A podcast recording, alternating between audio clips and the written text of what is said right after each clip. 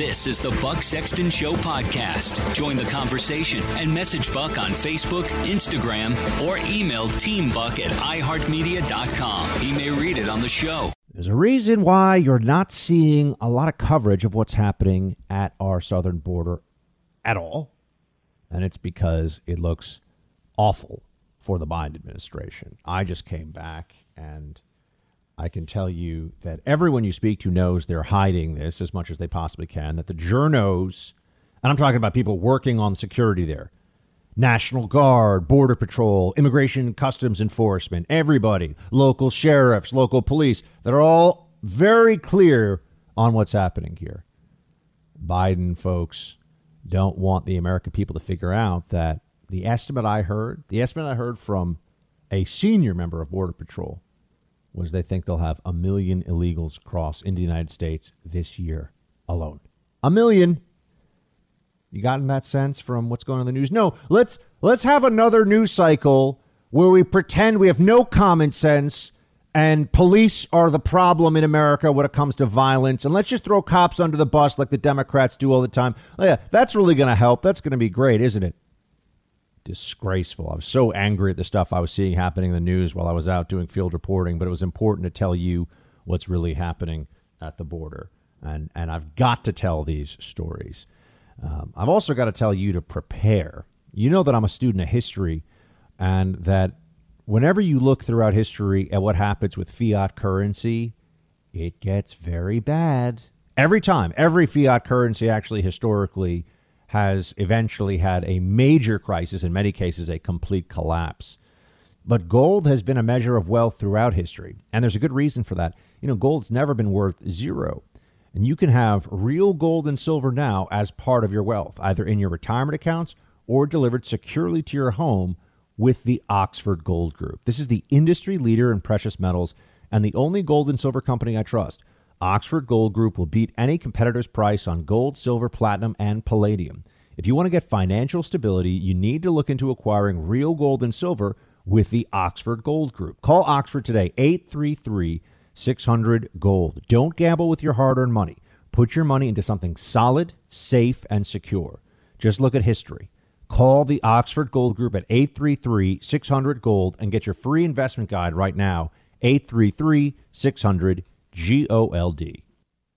Not only is the border in a crisis, but those who are tasked with stopping it have no interest in doing so at the political level, and they leave the people on the front lines completely unable to deal with it in any meaningful way. They don't want them handling this problem other than to process the people coming. So I went down there last week because, you know, I was in the McAllen uh, I, I, went into McAllen, the Rio Grande sector of the U.S. Mexico border. I was out with uh, members of Border Patrol. I went out with an NGO that does anti-human trafficking work and tries to uh, tries to assist local law enforcement, state law enforcement, because you know that's a part of this too. The Biden administration could do a whole lot more at the federal level if they wanted to, but they would much rather allow Texas National Guard and Texas sheriffs and the Rangers to have to pick up all the slack. Here's what you don't see. Here's what you don't hear about the border. Why is it, you know, one one night when I was down there, we went 90 minutes in the car west of McAllen. Now, McAllen is a city of about 100,000, not not a particularly uh, built up place, not not a major city by any stretch, and it sits right on the U.S. Mexico border in southeastern Texas, right on the Rio Grande. And you, you can see people handing themselves in in broad daylight, surrendering in broad daylight. The first night I'm, I'm there with my team, we go out, and within 15 minutes, we're standing right at a border crossing, and within 15 minutes, you have kids coming, dozens at a time, children. And I mean, you know, eight year olds, 10 year olds, just in a group walking right across the border, just being sent right across the border by themselves. Sometimes adults present, a lot of times not. You can imagine how how traumatizing this is for them. But uh, and and it's awful. Here's the part of it though that you have to think about. Here's the part that doesn't make sense until you dig into a little bit more. They can show up, and the cartels do this, and they will push people right into the hands of Border Patrol. Then Border Patrol has to take care of them, to get them food and medicine, and take them to the hospital if need be. Why not always do that? Why is it that there are remote places along the border where you will go, where I went, and you'll see efforts to cross there? It's because the cartels are incredibly sophisticated, international, not just smuggling and criminal enterprises, but really terrorist organizations.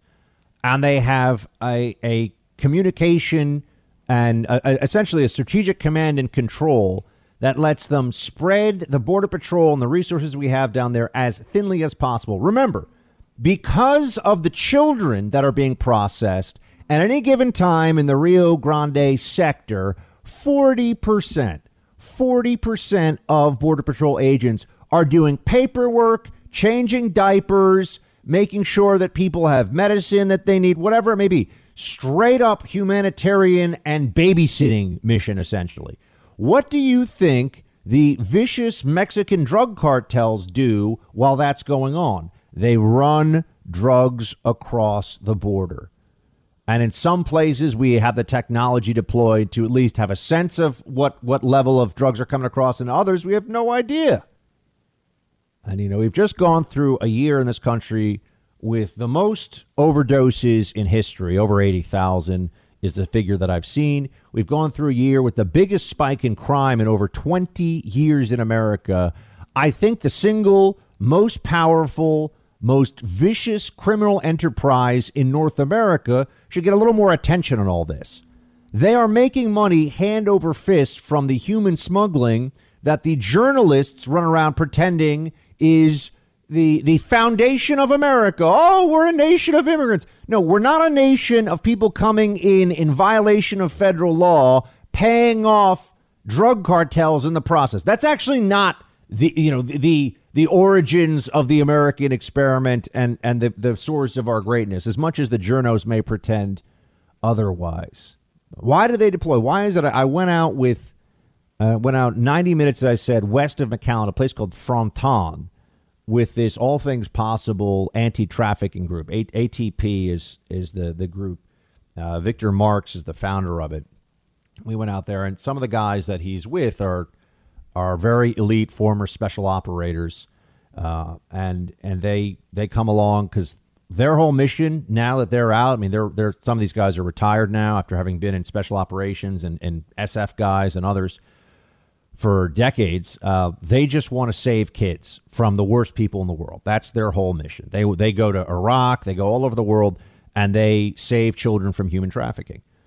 And in this case, they know that these children are being trafficked and they're there to try to assist in the Border Patrol mission of, of at least making sure everyone's safe, get them some food, get them some water to the children who are coming across, and also to make sure that there aren't cartel predators mixed in among these groups, which, as we know, that does happen.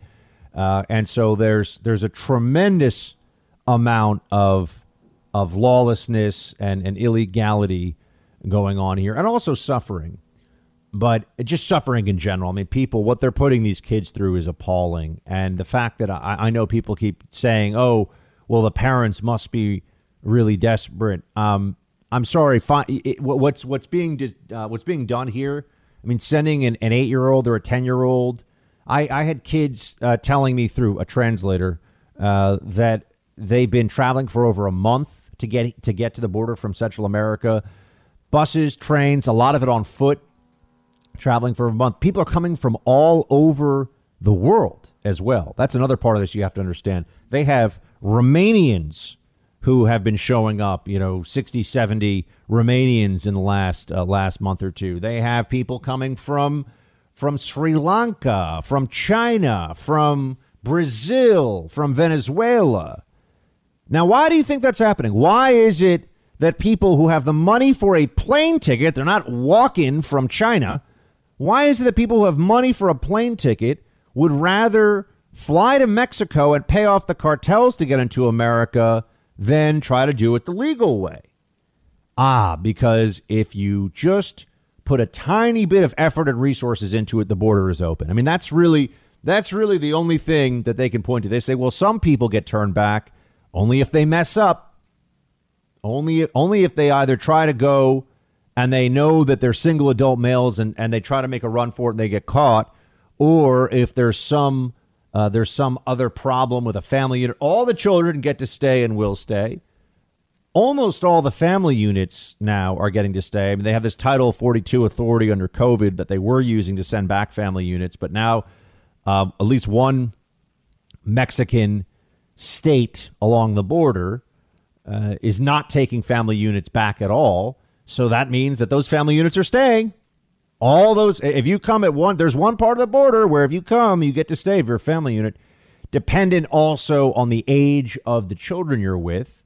And I tried to find out, and they said We're, we do not talk about it because they don't want people to know. But there's essentially spe- uh, special treatment depending on the age of the children.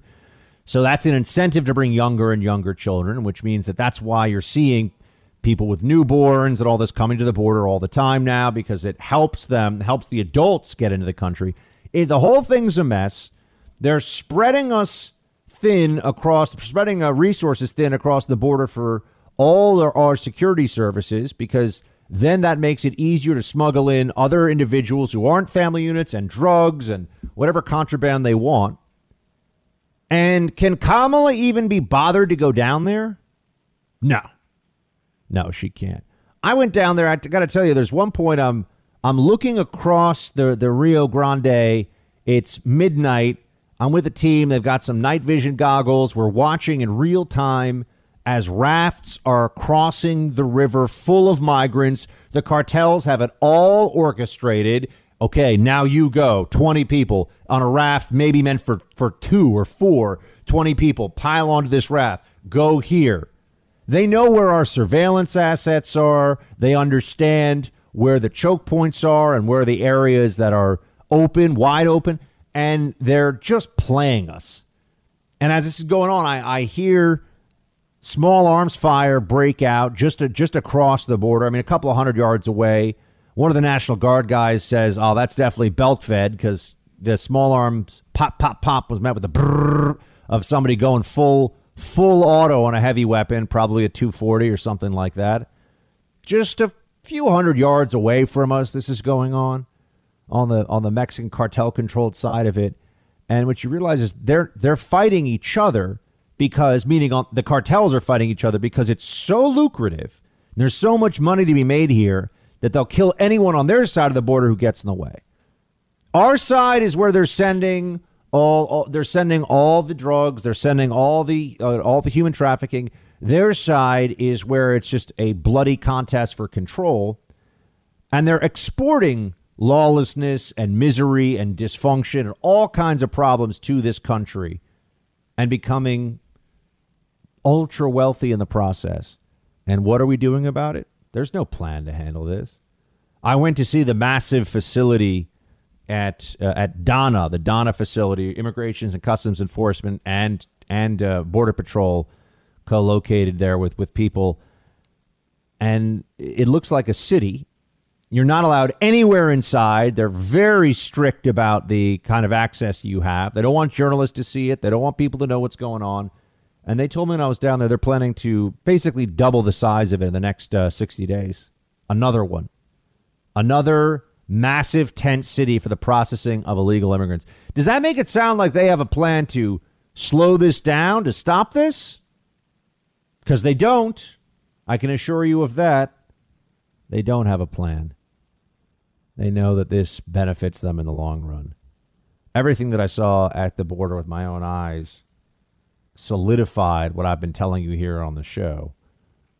Our border is as close to fully open as it could be without the Biden administration just saying, no more laws down there, just come. Anyone gets to come with five minutes of thought, with just a little bit of money and a, and a little bit of, of resolve, anybody who wants to get into the United States across the U.S. Mexico border right now has a much better than even chance. Probably you got a 90% chance now if you know if you know what you're doing of getting the United States permanently.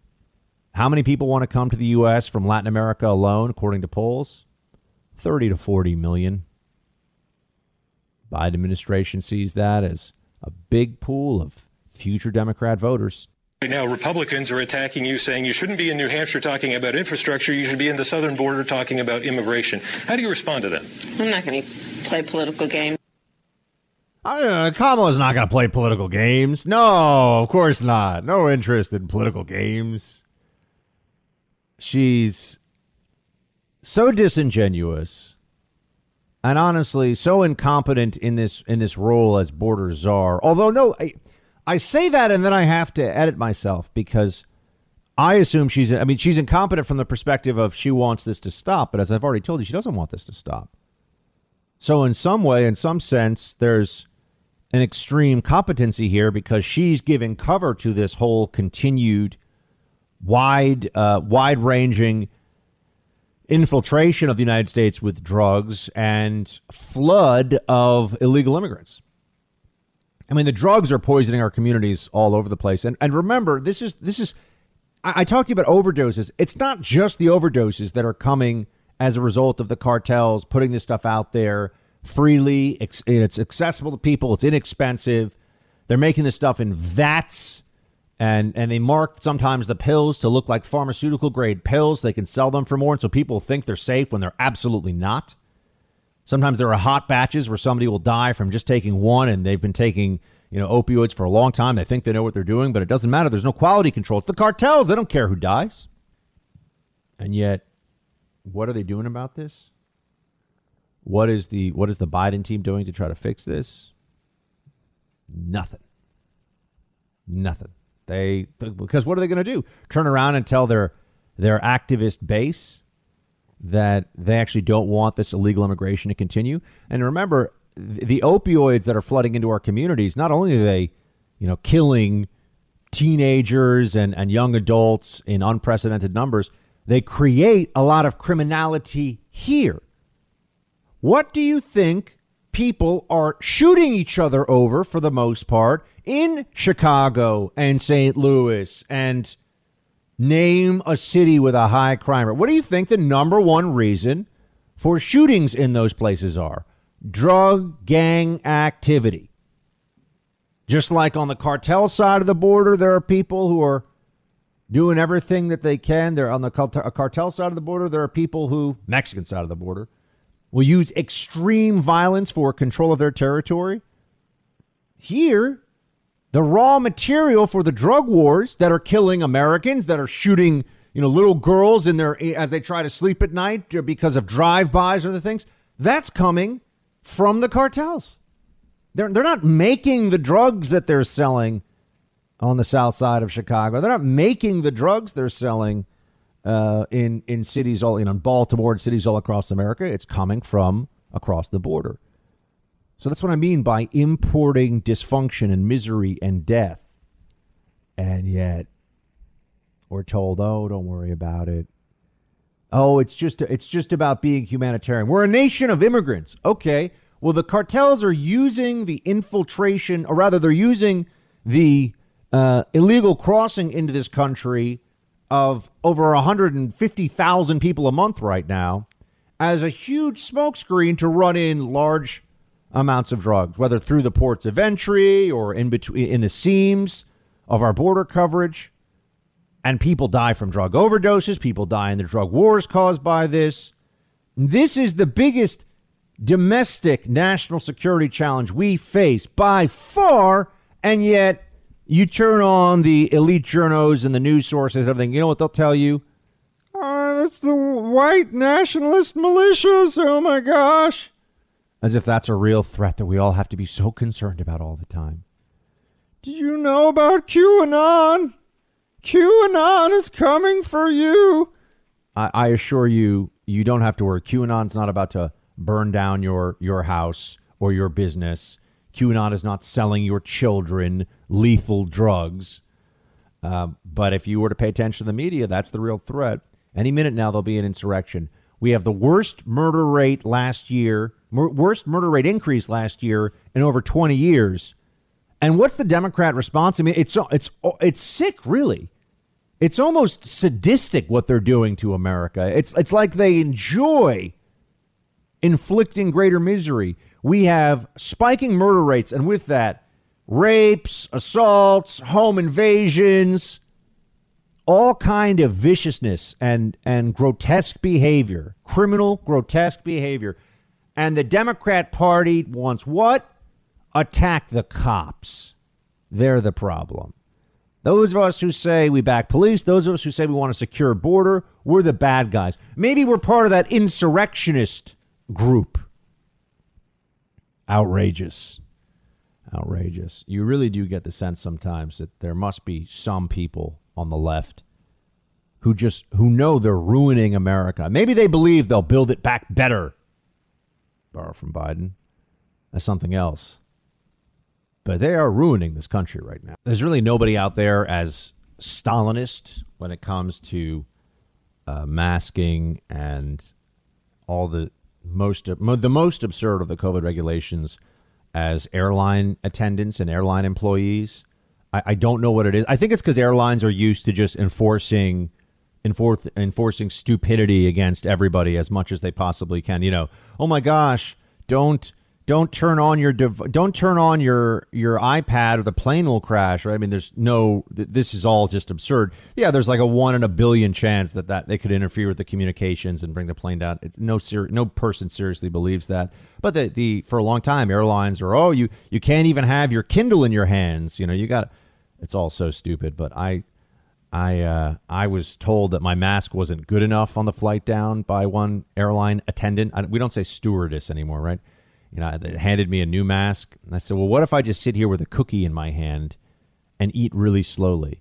I said, oh, well, now that there are reasonable limitations, they say, on how long you can actually have your mask down to eat or drink.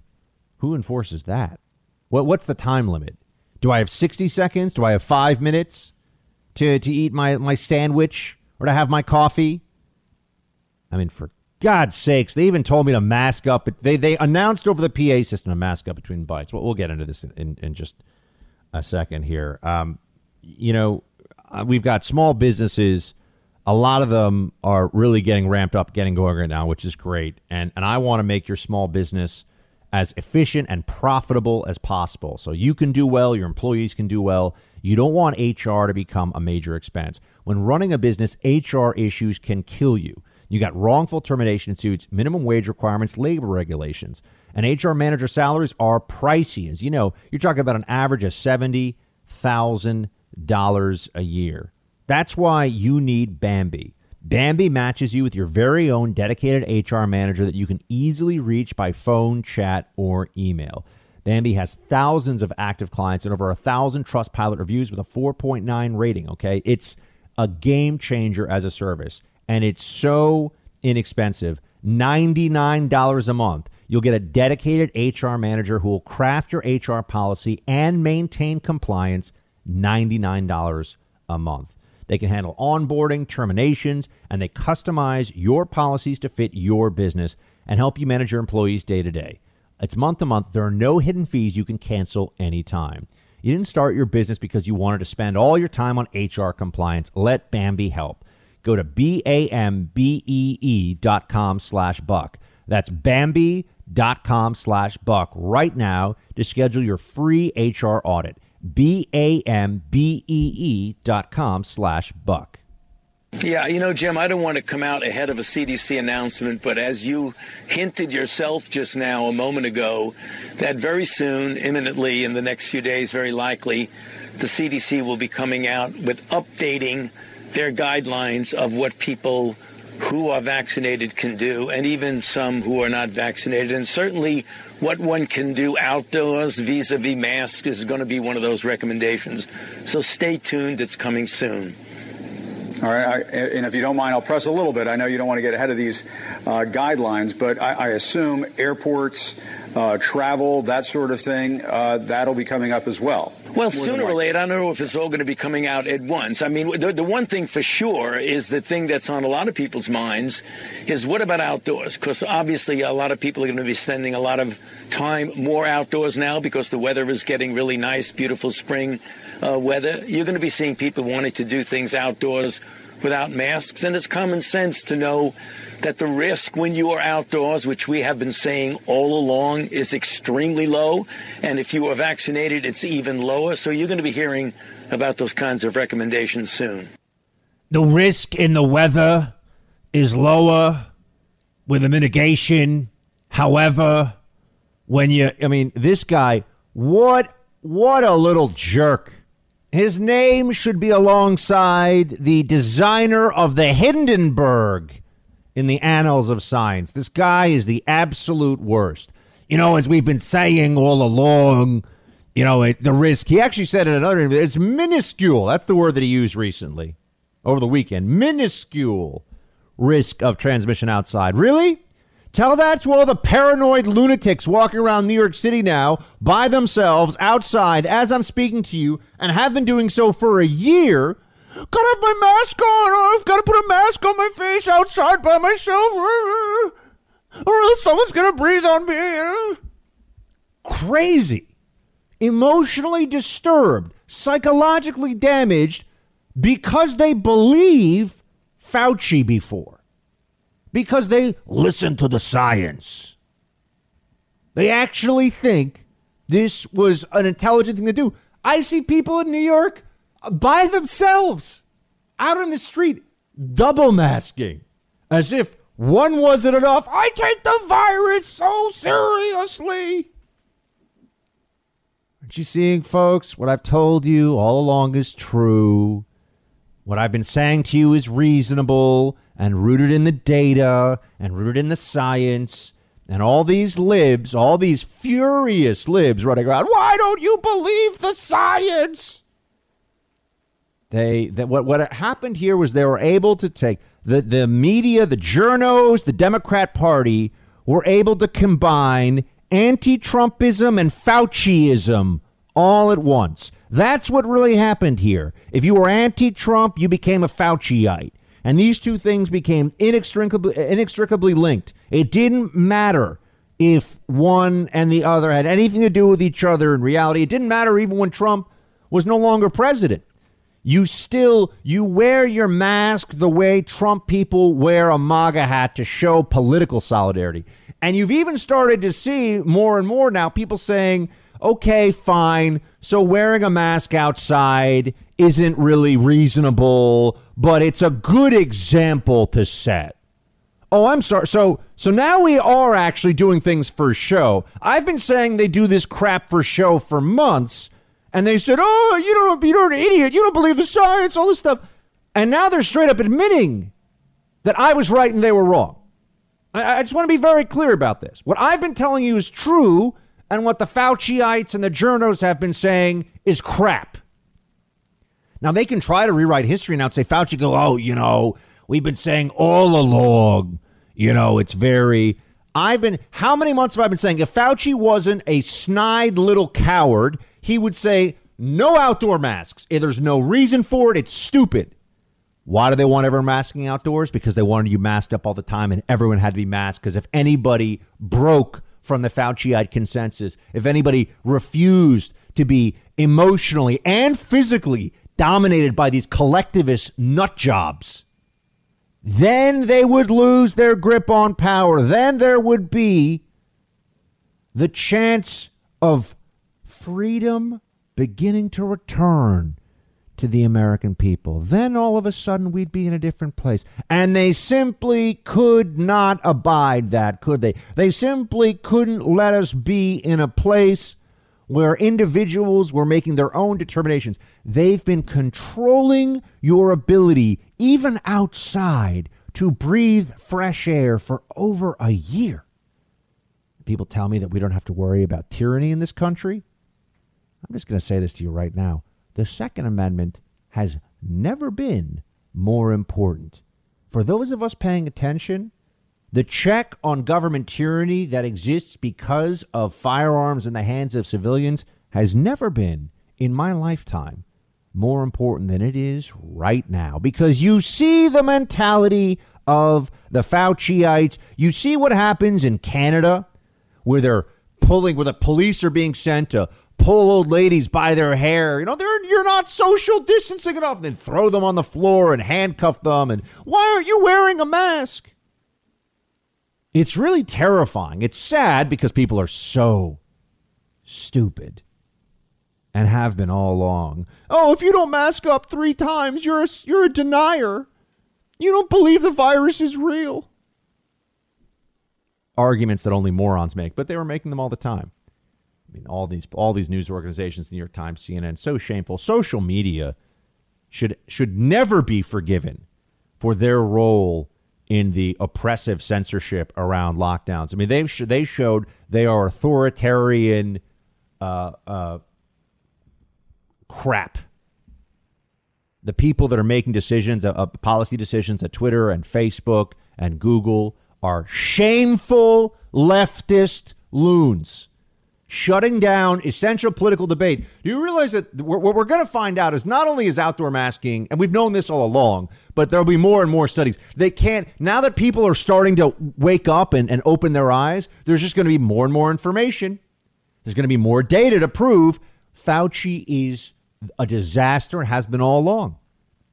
I could just smell, I could, I could see the dishonesty dripping off that smug lib bureaucrat from the beginning. From the beginning.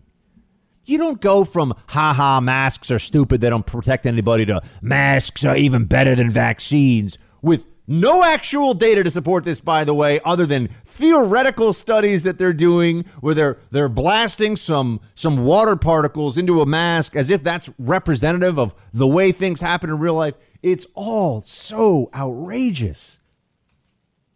And this is what they've done. They blame Trump for all the deaths in this country. Just, is Trump is Trump at fault for Brazil? Take a look at the numbers in Brazil. Is Trump at fault for what's going on in India right now with COVID? You know that last summer they were writing stories? Last summer they were writing stories about how masks save in India from COVID. You know that? It was because of their masking. What do you think happened now? They're actually beyond hospital capacity in place. They're having terrible problems in India blaming Trump for this? What what an absurdity. Blaming Trump for COVID is like blaming somebody for an asteroid hitting the planet. It's just it's beyond the comprehension of any intelligent, fair-minded person. But you see so much of our society, I mean, the, the leftists are box checkers and they're institutionalists and they do what they're told and they just want a pat on the head. They want to be told, oh, you're one of the smart, good ones because you do what we tell you to do, what the power apparatus tells them to do. They don't think for themselves. They don't have individualism. They don't have intellectual courage. You know, plenty of people can do multivariable calculus and think that they're really smart. Uh, how many of how many of the people that will go around bragging about their school or their degree were willing to stand up and say, Fauci is full of it? Very, very few.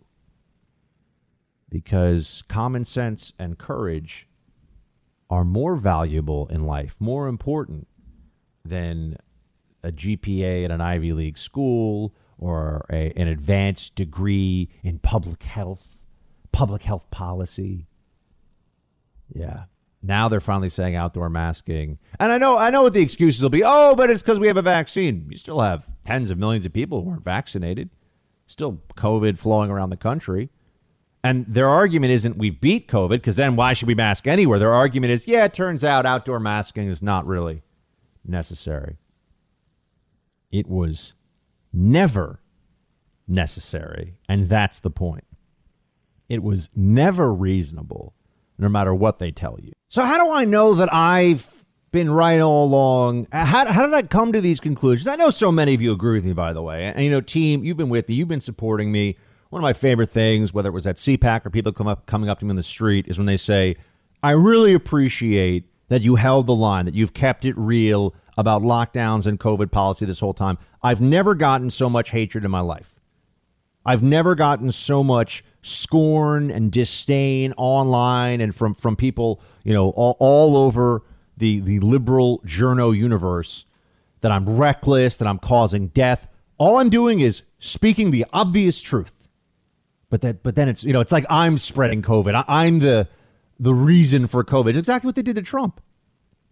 But you say, well, Buck, how, how would you know this stuff? How did you know And there are so many reasons. But here's a here's a really good example of why why is it that I know that something's up?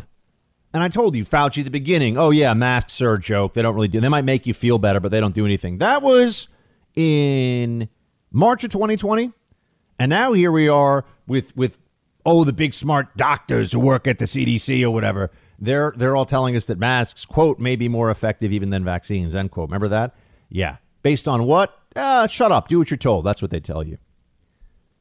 How do I know they're full of crap? Here's a good example. December 30th, 2020. In September, this is the Wall Street Journal. India was reporting almost 100,000 COVID cases a day, with many predicting it would soon pass the U.S. in overall cases. Instead, infections dropped and are now at one fourth that level. One of the main reasons, Indian health officials say, is the country has managed to encourage and enforce almost universal acceptance of masks without much debate. December of 2020, friends, India staved off a horrible wave of the pandemic because of masks. That's what we're told. That's what the Indian, the Indian Fauciites, the Indian equivalent of, of Fauci here, claim that it was their mask policies. Okay. Here's an update as of today from CNN. As India breaks another global COVID 19 record and hospitals run out of oxygen, countries pledge assistance and aid. Hospitals, they've actually gone beyond hospital capacity in India now. It's a horrible situation. Now, not everywhere, but there are places where that's happening. And they're having record numbers of COVID cases and hospitalizations and all this. But wait, I thought I thought we, they beat it with masks. That's what we were told. They beat it with masks. Masking saved India. That was the narrative from the Indian government. So what happened? Did did all of a sudden people just stop masking? No, sorry. Nice try. The policies didn't change. Folks, all you have to do is think about this. They work so well that they don't work. And and then I I, I can go even beyond this. You know the MIT study. So this is what I mean though by giving you a sense of wh- how do I know they're full of crap? Things like this. It can't be masks saved India in December, and now India's going through a horrible COVID wave while they're all still masking, and we don't say, hmm, maybe it had nothing to do with the masks then or now. This is called logic. This is called thinking for yourself, which libs do not do. They are collectivists. They want to be thought of as virtuous and smart and good. And they don't want to actually have to earn that or work for that. They just want to sign their name to it by being a leftist. That's all you got to do. Be a Fauciite. You have Kamala uh, in a, in an interview with uh, I don't remember her name from uh, from CNN, one of those CNN journals. They're pretty interchangeable. Kamala's vaccinated. She's sitting thirty feet away from the CNN host for the interview over the weekend. This is performative. That's what that is. That's not about epidemiology. But add to that, add to that the fact that a study came out now. Now it's a theoretical study from MIT. I actually looked at the, the study itself, but the they're making the case at what is considered one of the most elite uh, math, science, STEM institutions in the world. MIT, Caltech, these are the places. Uh, but they're making the case that whether it's six feet of distance or 60 feet of distance really makes no difference that it's about duration indoors. Now I want I want you to think this through for a little bit, and they, they cite all this different evidence they have, and they're they're doing modeling. People say, oh, it's just models. Yeah. What do you think all the mask stuff is based off of? Models, not real world data. But now the now models are, are irrelevant. Now models don't really count. Let me tell you. Um, what we're going to find out is what I've been saying all along. The, the notion that you wear this mask if you're indoors for you know for an extended period of time, and virus is being expelled by an individual into the air. It's submicroscopic, and it's just being expelled in the air. And and you wear this loose, loosely draped cloth thing over your face that you're pulling down, you're touching, you're pulling down, you're you know masking up between bites and all this stuff, and that this is supposed to protect you in any meaningful way is insane. There, what, what this MIT study is saying is, you know, you could if you're indoors long enough, even if you're way across the other side of the room, uh, you know, you could still get infected. Oh, but that mask on your face is really going to protect you from that. Think about this. We're not talking about spittle. We're not talking about someone, you know, just their their saliva hitting you in the face from talking to you. We're talking about 60 feet away, still getting infected. Whether you're six feet or 60 feet, they say, it doesn't really make a difference. And as we know, six feet is completely arbitrary. It was all arbitrary, don't you see? It was just, ah, we're panicking. And the medical establishment's like, we, we don't really know how to stop this from spreading. And so let's just enforce a whole bunch of arbitrary, stupid rules as long as we say so. And then they got drunk with the power. And then it was, you know, Fauci wanted to show everybody his abs on the cover of Vanity Fair. Take a look.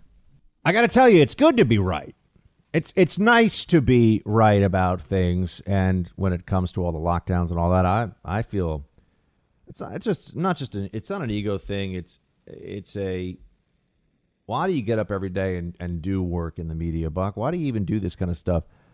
Try to tell you the truth because it is in short supply these days. And what I've been telling you for a long time now about the mentality of the lockdowners and the left and what they're doing, it's all it's all now not just coming, it's always been true, but it's becoming more apparent. People are seeing now what the truth is about all of this. And I think it's really, um, it's the beginning of accountability for what has been done to us, for the, the mass delusions weaponized against the American people by the Democrats in this in this anti-Trump frenzy and the Fauciite consensus and, and just all of it. It's so absurd. But being right matters. It always has mattered to me. Uh, and on issues like this, of course, it's critical. But it's also important to be right about what you're doing with your money. I mean, there are people that are saying the stock market could be on the verge of historic gains. According to my friends at Carnivore Trading, they've spotted several key indicators. But, you know, the biggest profits they believe are going to come in sectors that Wall Street experts are missing. Carnivore Trading is an elite squad of strategists who influence major Wall Street investors and when you subscribe to Carnivore, you'll receive real time text alerts of explosive trades they're making for their elite clients. You can mirror their trades with your discount broker or pass. But why would you pass? Their trades routinely crush the S&P 500. The market looks to be on the verge of another historic upswing. According to my friends at Carnivore, get off the sidelines and mirror Carnivore's trades now. Right now, you'll get 2 weeks free. That's right, two weeks free of this service. Try it out. See if you're somebody who's in the market at all. If you're trading, check out Carnivore. Go to getourtrades.com and use promo code BUCK. That's getourtrades.com, promo code BUCK. See website for guarantee terms and conditions. Past performance, not a guarantee of future earnings. You know, I guess this means that Dr. Fauci has now determined that you can get COVID, you can catch it through your webcam. That's the only thing I can conclude. But um, really, it's it's silly, and this type of theater really is distracting to people who need to go out and get the vaccine. We have a lot of people, particularly those over age 40 and those who are overweight, who all need to get the vaccine, and that all of the vaccines, the risks of the vaccines are less than the risk of the disease, particularly if you're over 40 and overweight. But when Biden goes on, on, on the computer screen to a Zoom call and wears a mask, he's making a mockery of the science. And this is dissuading people who are skeptical anyway. A mockery of the science, says MD and Senator Rand Paul, one of the few people who's been out there speaking the truth on this. And I, I am so thankful for those voices out there who who held the line for the truth when it would have been so much easier to say, just listen to Fauci. Just listen to Fauci. He will save us. Yeah, that's right. I'm here to save you.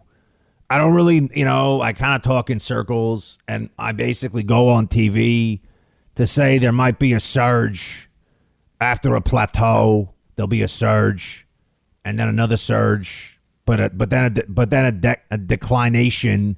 Not even sure if that's a word, but I like it.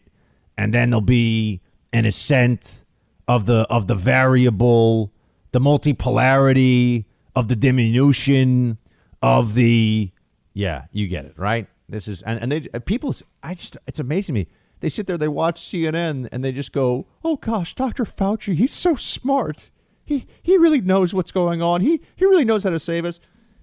That little that little jerk let them lock down schools, let them shut kids out of school. No reason for it. Totally, totally owned uh, by the the Democrat leftist guy, and won't cross the teachers unions because, of course, they're important to the left. No wonder he was elevated out of the Trump administration. You're not going to start fresh with somebody else. They say Trump was so bad, they keep Fauci. Why? Guy's a little turncoat. He's the worst, the absolute worst. I gotta say, it was it was funny though watching. We got a, a we got a call of world leaders on Friday. Vladimir Putin, Angela Merkel, Erdogan of Turkey, EU leaders Ursula von der Leyen. Ursula von der Leyen, guten Tag. My name, my, my name is Ursula. And all of them are appearing on Zoom. The only we have this on bucksexton.com by the way. We got the story up there. Go check out go check it out. The only one wearing a mask is Biden. In case you were wondering whether the mask has turned into a symbol of left-wing Democrat solidarity, he's wearing a mask, friends, on a Zoom call. You know, Kamala sits down for an interview. She's masked in her interviews. She's vaccinated. She's vaccinated and she's sitting down from another person who I bet is also vaccinated at CNN, although I don't know that for 100%, but is also vaccinated at CNN. She's masked. Not that that really does anything. And they're 30 feet apart. This is the definition of virtue signaling. Don't you see? There, it's just absurd. It's absurd. Absolutely. Uh, reckless idiocy on display. But this is the way they do it. This is uh, this is the approach that they take. And if you're opposed to it, if you have a problem with it, you're the bad person. I don't know what it is with airlines, but I'm not going to let this go. They are mask fascists. All these airlines, I, I think it's like like I've been saying, it's because the closest thing that most Americans ever experienced to a totalitarian state, at least pre-Democrat governors during the COVID era, because you know that feels pretty damn totalitarian. But the closest thing most Americans experience to a totalitarian state comes in the form of being on an airplane. Sit this way, have your have your you know seatbelt uh, buckled at all times. You can't stand, you can't sit, you can't have this in your hands. Mask up, shut your face, do what you're told. Look at me, give me a verbal. Will you help with the exit door? All this stuff they do as if as if we're just all morons. I know, but what if there's a person who doesn't know how to use a seatbelt? And what if you know? What if your tray table's down? And you know, what if a lot of things? But we we just the air the airline culture is to treat customers badly because it's a very expensive business to get into and people can't just you know set up a competitor and it's highly highly regulated. And so what do you get? You get airlines that treat you like garbage. Like garbage. They just don't care. They, they, they just they just don't care. And you see this with the masking more than anything else. I mean they are just they're get they said mask up. I was on a jetblue flight. I'm going to call out the airline. I was on a jetblue flight last night coming back from texas they said mask up between bites. And I was like, they can't be that stupid, right? They're not really. How is that enforceable? Well, it's really just is the airline steward or stewardess in a bad mood that day? Because then you're, you're, hey, hey, you, too slow with that cookie. Mask up a little faster.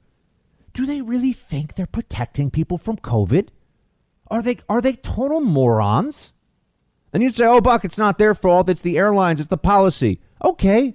Who are, please, somebody, Show me the morons that think that, that we're going to save lives because we're masking up between bites on planes. I want to talk to those people.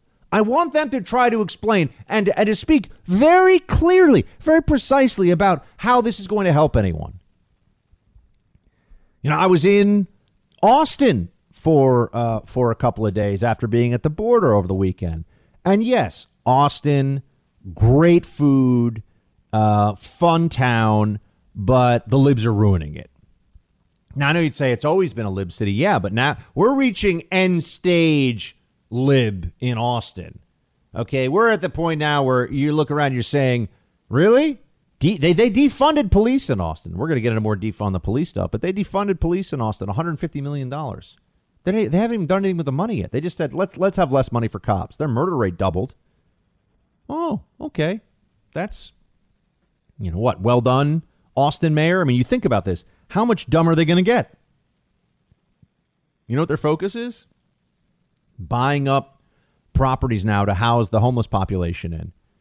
Uh, that's not going to make the homeless population go away or even necessarily help them. It's just going to encourage more people, more transients to show up in downtown Austin and you know urinate and defecate outside and harass and assault people and steal and use drugs and you know all the stuff that goes on. So yeah, I was so glad, and, and I you know I, I put out the shout out to some uh, some of the KLBJ fam down there, and and you know I I was happy to finally get some time on the ground in, in Austin. And the, yes, the food, the restaurants, uh, credit where it's due. The restaurants are amazing. I mean, that's some of the best meals I've had in, I don't know, a couple of years, really. It was the food's incredible. And because it's Texas, people are a little bit nicer. And so there's some upside to it. But in terms of the policies, uh, these libs are out of their minds. And, and their policies on things, including uh, masking in Austin. You know, everywhere you go, you know, ma- get up from the table, mask up. You know, sit down, you take the mask off. I mean, it's so dumb. We should all just be so sick of it. It didn't save us. It didn't protect us. They were wrong. They were wrong. It's obvious. And anybody who uh, argues with me, it's like, okay, well, I- I'm well, explain the epidemiology of I'm sitting here for two hours, breathing into a room you know, without a mask on. I get up, I go to the bathroom, got a mask up for that.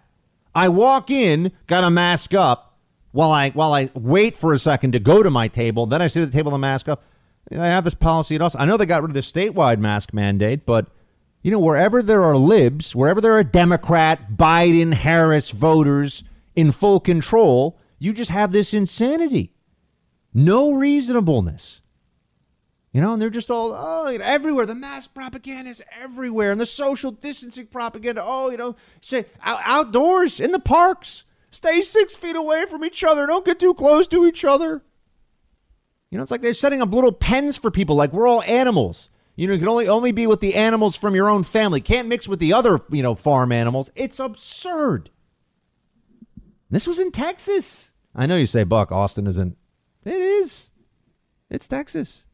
So I had I had a good time there, but it's like the libs are running an experiment to see how much how many cities they can ruin and how many lives they can destroy while the only upside is posting hashtag BLM on their Facebook page. That that's really what we're up against now. I was at the US Mexico border when the debates and the news coverage of the Ma'Khia Bryant case was at its peak. So I, I haven't had a chance to really talk to you about my my thoughts on this case until now.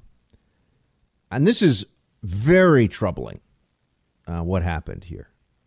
Because this should be an instance where anybody who understands law and order, who understands the need to protect life, who understands consequences of actions, would say, a police officer is justified in using lethal force to stop a person from stabbing to death another person in broad daylight right in front of him. I mean, if you were coming up with a, a textbook, training manual level, um, you, you know, lethal use of force situation, person trying to stab to death another person with butcher knife, uh, or kitchen knife in, in front of a police officer, that's going to be a very good a- example to use. If a cop can't draw his weapon or her weapon and use it against a person who is in the process of murdering another human being, then then law enforcement and a, a fundamental uh, foundational bargain we have with the state, so to speak, that they will have a monopoly on the use of force to protect us. Although, as we know, we have our own firearms, and so it's not entirely a monopoly. Uh, it all falls apart. You know, after the the Chauvin case and that verdict, which uh, which we've talked about a bit here on the show, I I knew that immediately the left wasn't going to say, okay, maybe the system does work. They said, well, this is just the first of many victories that they plan to rack up against the police, not a police officer who used excessive force against the police as a general thing and, and throwing all the law enforcement officers under the bus in the process. But the Ma'Khia Bryant case, I must say, this the, the the dishonesty around this, the media, they they leave out in headline after headline, story after story, she was trying to stab to death another young black woman. She was trying to stab to death another human being. It's on video, it's plain for all to see. The cop here is a hero, not a bad guy. I'm sorry for Ms. Bryant's family. I know she is 16. I understand the loss of a child is a terrible tragedy under any circumstances. That all said, a cop here saved a life by taking the life of an aggressor in a clear lethal force situation. That is what happened. If we abandon this, if we start to say, "Oh, but but but you know, you know, knives don't really count," or or well, she was 16, so that doesn't count, whatever. We're we're essentially keeping we're, we're essentially keeping the door wide open for complete anarchy and mob rule on the streets. What cop would ever take the job? What cop would ever want the job? Knowing that in this circumstance, you actually use your gun and people are going to call you a racist and a murderer for it? He saved a black girl's life by using his weapon. It's very clear in the video. This woman, her arm reaches back with this knife. She's about to stab someone to death.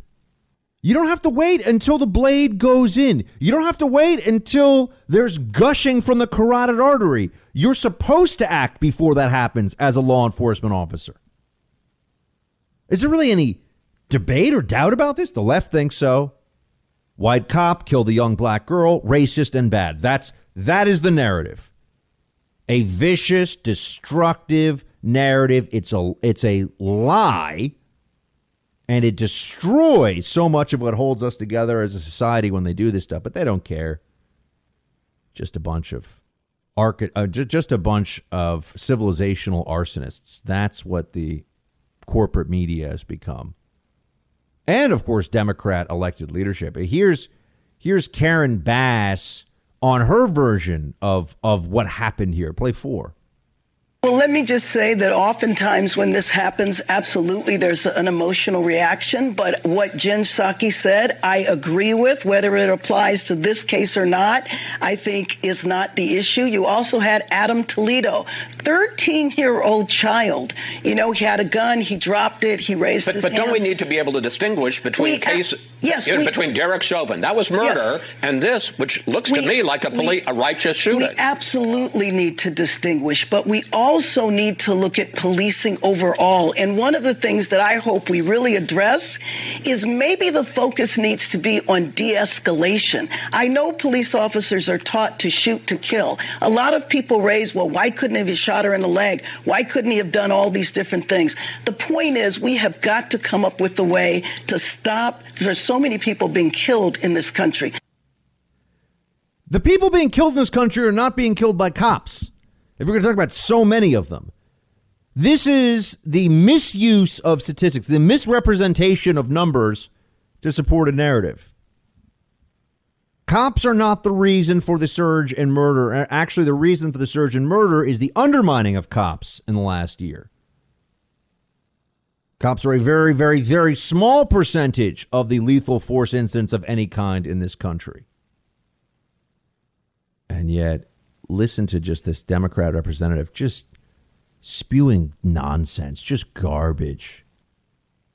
Okay, this was this was a case. They they leapt on this again. The left jumped on it. They said, ah, "Oh, Ma'Khia Bryant, 16-year-old girl, she's black, killed by a white guy. Racism." No, it's not racism. Actually, sorry, you don't get to do that. You don't get to just pretend that every time a cop uses his weapon, he or she is the bad guy. There are bad cops. There are mistakes, but we're not letting them get away with treating this like every incident that BLM comes up with, where, where the narrative goes way beyond the facts or even completely misrepresents the facts to support a political cause. In this case, the political cause is identity politics, the Democrat Party, undermining of police, the whole thing. It's so disgraceful, and people are suffering because of this. Okay, Ma'Khia Bryant got shot because she was trying to stab another human being to death. She made a very bad decision. It doesn't matter that she was 16. It was a question of life and death for the person she was trying to stab. And the Democrats, the dishonesty around this, it's they're appalling. Jen Psaki, that nitwit idiot, appalling what they've said about this. LeBron James, that spoiled brat, disgusting with this tweet about the police officer. Don't I? I'm I'm, I'm never watching the NBA again. I'll tell you that much. Not that I've been watching it anyway. It's garbage. Oh, it's that time of year where I'm trying to get all my stuff done. You know, tax day got pushed back, and I got all this admin and. Uh, but you know, one of the things about doing it and just setting yourself up is you give yourself peace of mind, and you know you got to do it. So now's the time, right? Procrastination just makes things harder. And you know, if you're at that stage of life where you're just buying a home, having babies, trying to build your financial future, you need to secure your family's future by establishing a will or trust at trustandwill.com. For as little as $39, you can nominate guardians for your children, determine who would get your stuff in the event, and, and plan for future medical care, all from the comfort of your home. You know, hiring a traditional estate attorney can cost thousands, and using a one size fits all template is not specialized enough for your needs. Trust and will documents are designed by estate planning experts and customized for the state you live in. With live customer support seven days a week, trustandwill.com's team is available to answer any questions you have while setting up your plan. I've been on the site. It's so easy, straightforward, and just get it done. Do it now. Gain peace of mind at trustandwill.com slash buck and get 10% off plus free shipping of your customized legal documents, the hard copies. They'll send them to you.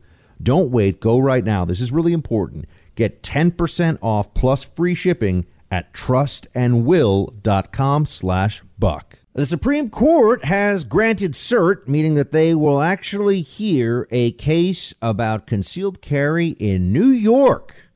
Hmm, could this be lining up a real win for the Second Amendment? And also, what's the state of the Biden administration's gun grab efforts? We'll get into that with our friend Cam Edwards.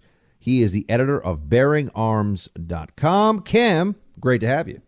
Hey, Buck. Thanks so much for the invite. So tell me what's going on here with this this Supreme Court case, New York concealed carry. Where are we? Yeah, this is a, a big deal. Um, you know, this is a case that challenges the the carry licensing laws in in New York State, not New York City in particular, uh, because you've got sort of this two tiered system uh, in New York State. Although New York City's gun laws could certainly be impacted uh, by this court case, and basically what's being challenged uh, is the discretionary issuing of these licenses. You know, if you live in 42 states, uh, you live in a place that, that recognizes your right to carry uh, and has a what we call a shall issue system, meaning if you meet the statutory requirements, you know, you've, you've passed your background check, you've undergone your training, then you get your concealed carry license when you apply.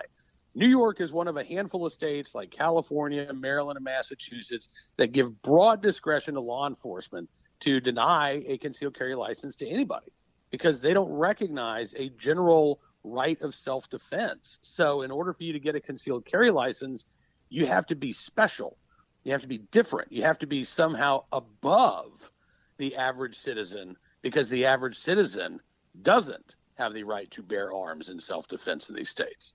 It's remarkable because I know in New York City, if you're a celebrity and you have connections, you can get a concealed carry permit. Other mm-hmm. than that, unless you can prove that you're moving large amounts of you know diamonds or or pr- precious metals, cash in your business day to day, you have almost no chance of getting a concealed carry license. I mean, you know why? Howard Howard Stern gets a concealed carry permit, but I don't. Why? Exactly. Look, Donald Trump had a concealed carry license in New York City, but you know, uh, none of the folks working in Trump Tower had a concealed carry license because they can't get one. Uh, and I have no problem with Donald Trump getting a concealed carry license, but you know, the the guy who owns the bodega a couple of blocks over, who wants to be able to protect himself and his family while he's at work, well, he has the same right as Donald Trump does to keep and bear arms. It's just that the uh, the, the city of New York and the state of New York, they don't see it that way. How do you think this will shake out? I know that that reading the tea leaves and trying to get ahead of where the Supreme Court even is, they're going to hear this this case. But I mm-hmm. can't even think. I can't even think of a an argument that could be made that's reasonable. That even let's say John Roberts, who is always a concern here, would go along with on on the pro, prohibition side of this equation. Yeah, I'm, I'm, you know, I'm, I'm cautiously optimistic. Um, on paper, we should have at least five votes, even without Justice John Roberts. Uh, we've got, you know, uh, uh, Brett Kavanaugh. We've got uh, Justice uh, Scalia, excuse me, uh, Justice Alito, Justice Thomas, Justice Gorsuch, and now we've got Justice Barrett. You know, all of whom have expressed support um, for the right to keep and bear arms. Several of those justices have actually urged the court to to take a Second Amendment case over the past few years, saying that lower courts were abusing uh, the Heller decision and the McDonald decision, which struck down D.C. and Chicago's handgun bans, respectively. So, uh, you know, I, I, think there is reason for cautious optimism for at least a 5 4 decision. Um, I, would love to see Justice Roberts join along. Frankly, I'd love to see a, a, a unanimous 9 nothing uh, decision in favor of our right to keep and bear arms, but I don't think that's going to happen, unfortunately. I think the liberal wing of the court is still going to try to explain that uh, our rights are, are not actually uh, individual rights at all. They're they're you know a right to join a militia, but they're not a right to carry a handgun in self-defense. Speaking of Cam Edwards, he's the editor of BearingArms.com and also the host of the Forty Acre Fool podcast. Um, Cam, uh, I, I'm hearing that there are some states that are that are moving toward more uh, more permissive carry requirements as well. What can you tell me about that? Yeah, absolutely. This is the other side of the coin, Buck. I mean, you've got you know, as I said, eight states left in the country that that still have these sort of discretionary laws in place.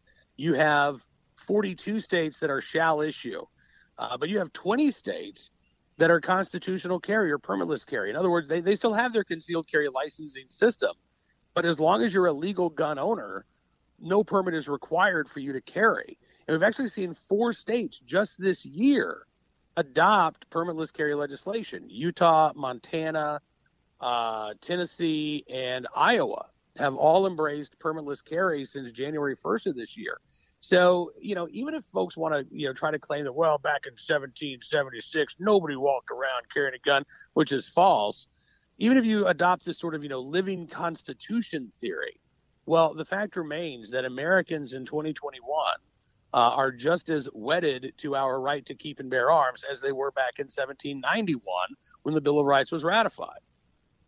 Cam, are we seeing anything, you know, bubbling up from the the gun grabbers at the federal level, the Biden administration still? But we had a couple of there were there were a, a number of mass shootings that occurred, and we we went right back into oh we we need to have all these changes made. We need we start hearing about the gun show loophole. We started go. Oh, well, what happened with all of that?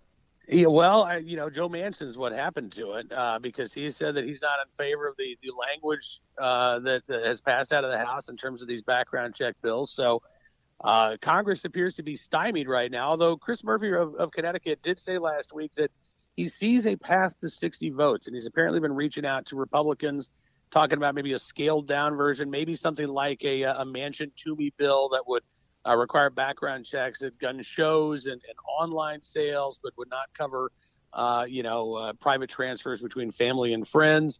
I, I still think that's the wrong way to go. I mean, look, Buck, these are largely unenforceable and surely unconstitutional gun control laws. They, they, they won't make a difference in terms of fighting violent crime, which is on the increase around the country. Uh, but we need to focus on those violent offenders as opposed to trying to ban or arrest our way to safety. And the Biden administration is still stuck on this mentality of, well, no, let's just put more gun laws on the books. Even at the same time, you've got other Democrats saying, well, we need to abolish the police. you've got, you know, a, a, very schizophrenic Democratic Party. They can't decide if they want to try to pass, you know, uh, new nonviolent felony offenses or if they are possessory offenses, not even violent offenses, new nonviolent possessory offenses or if they want to try to get rid of our nation's law enforcement. Do we have some sense, Cam, of, of whether are we at the uh, an all time high for American gun legal gun ownership and legal guns in circulation? It, it would seem like that could be the case. We're certainly at an all time high in terms of gun sales. There are more than 20 million firearms sold last year, according to the National Shooting Sports Foundation. Uh, in terms of a, a percentage of the population, you know, it, it, it might not be as high as it was several decades ago, but we are seeing more Americans every day uh, embrace the right to keep and bear arms. And I think that is a, a, really, really good thing, particularly when you see, you know, we just had a, a new Asian American uh, Second Amendment group start up just a couple of weeks ago uh, in response to the the, the, the, the threats and the violence that we're seeing against that community. Uh, you got the National African American Gun Association, which is growing by thousands of members a month and then you've got, you know, the traditional Second Amendment groups like the Second Amendment Foundation, Gun Owners of America, NRA, that uh, they say they're all as well uh, seeing growth in terms of their members. So I, I, think we are in a in a renaissance for our right to keep and bear arms, where more Americans, including many who never ever considered exercising their rights before, are, are now choosing to do so. And I think it's a very good thing. And do you believe we're going to see some data? Uh, you know, it's perhaps a little bit early in this, but data for. Yeah, I always remember the John Lott book, More Guns, Less Crime, talking about concealed mm-hmm. carry permit increases in areas where there's high violent crime, and you can draw, you can actually see, based on the numbers and the statistics, a decline in violent crime in areas that allow concealed carry versus those that don't, especially when they when they institute that new legislation. Have we seen any data, Cam, about how you know gun sales, gun gun permits are affecting. You know, are some states getting hit worse than others with the increase in violent crime that could be attributed to, uh, or, or the, rather that could you, you see what I'm saying? I mean, do we have any yeah. data on this yet? Well, you know, we no, not any firm data. Uh, the FBI Uniform Crime Report will be out in probably a couple of months, at least for the uh, the first six months of 2020, and, and that'll be really interesting to see. But you know, we do know that the homicide rate in places like New York City, Philadelphia, Los Angeles, uh, Portland, Oregon, Chicago, places with a lot of gun control laws on the books, they did see their firearms homicide rate increase exponentially last year, uh, despite all those gun control laws that were on the books. Anecdotally, uh, Oklahoma City was actually one of the few major cities that did not see an increase in homicide. And Oklahoma is a constitutional carry state.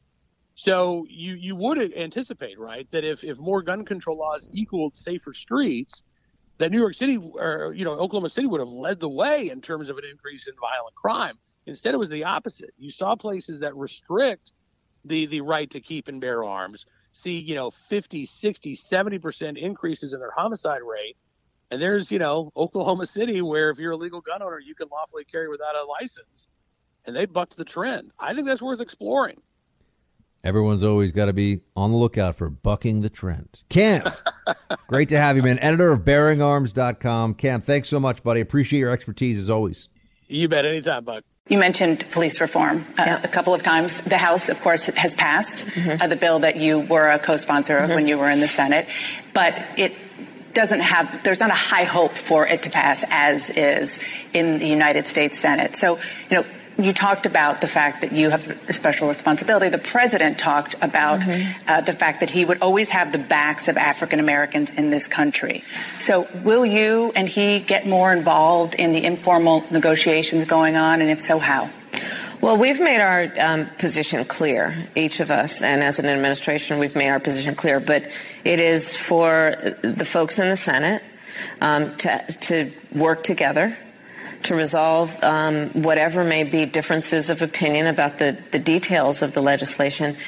But I think there's no question that the American people, um, in a bipartisan way, realize and, and, and, and want that there will be some reform of this system. Nope. Not true. There's not there's not bipartisan demand for police reform. This is a Democrat thing. Want everyone to be very clear on this is Democrats who say they want police reform. The Democrat base is running around screaming about defunding police. The Democrat leadership is calling it police reform. And those of us who actually know something about law enforcement and statistics when it comes to crime and the truth, that's just a, a broad concept. The truth and thinking that it still matters. We hear this stuff from Kamala. We hear what, what she's saying, and you just recognize it's all propaganda. There's no serious police reform effort. What do they think? Oh, getting rid of qualified immunity? You, you think that you think that you're going to have good people signing up to be law enforcement officers if every time a cop has to wrestle some crazy crackhead to the ground, or some guy high on meth, or you know whoever, and you know they they scrape their chin, or they you know they they uh, you know bust up their shoulder a little bit because the cop is wrestling with them because they're resisting arrest. You can sue the the cop personally directly. What what person is going to want to sign up for that job? Who's going to want to be a part of law enforcement if that becomes the reality? Mm, indeed. There's not really a lot of clarity on this, is there, from the Democrats? Uh, they don't seem to understand what's going to happen here. They, they don't seem to really know that what's gone on already. And you see this from the last the data from the last 12 months attacking cops, undermining law enforcement hurts law and order, which hurts people. It means that there's real suffering from this. You know, victims of violent crime, not only are they harmed and, and, and of course, in, in pain and all of it from the actual act, they suffer with trauma long after the incident. Real trauma, not, oh my gosh, somebody like made a joke on a TV show. I don't like trauma. Real trauma. That's what victims of violent crime deal with, not the lib snowflake make believe trauma of, you know, a conservative speaker coming to a college campus. So there's real pain here that comes from these bad ideas. And that's what I think there's not enough of a focus on in these debates and discussions. That when Democrats get their way with stuff like defund the police or, or just hurting law enforcement efforts, people suffer. They hurt people with that. And then, uh, and then, but the Democrats pretend that it's it's bipartisan. Yeah, like we we all agree with them on this. Instead, why even pretend they have to try to get us to agree when they'll just say we agree and then do whatever they want? Oh yeah, yeah, yeah. The Republicans said they want to do this too. Let's just you know executive order from Biden. They say this about gun gun reform. It's always reform. You know, it's not control. It's not. It's uh, you know not bans. It's not buybacks or whatever, right? It's always reform now. Play 15.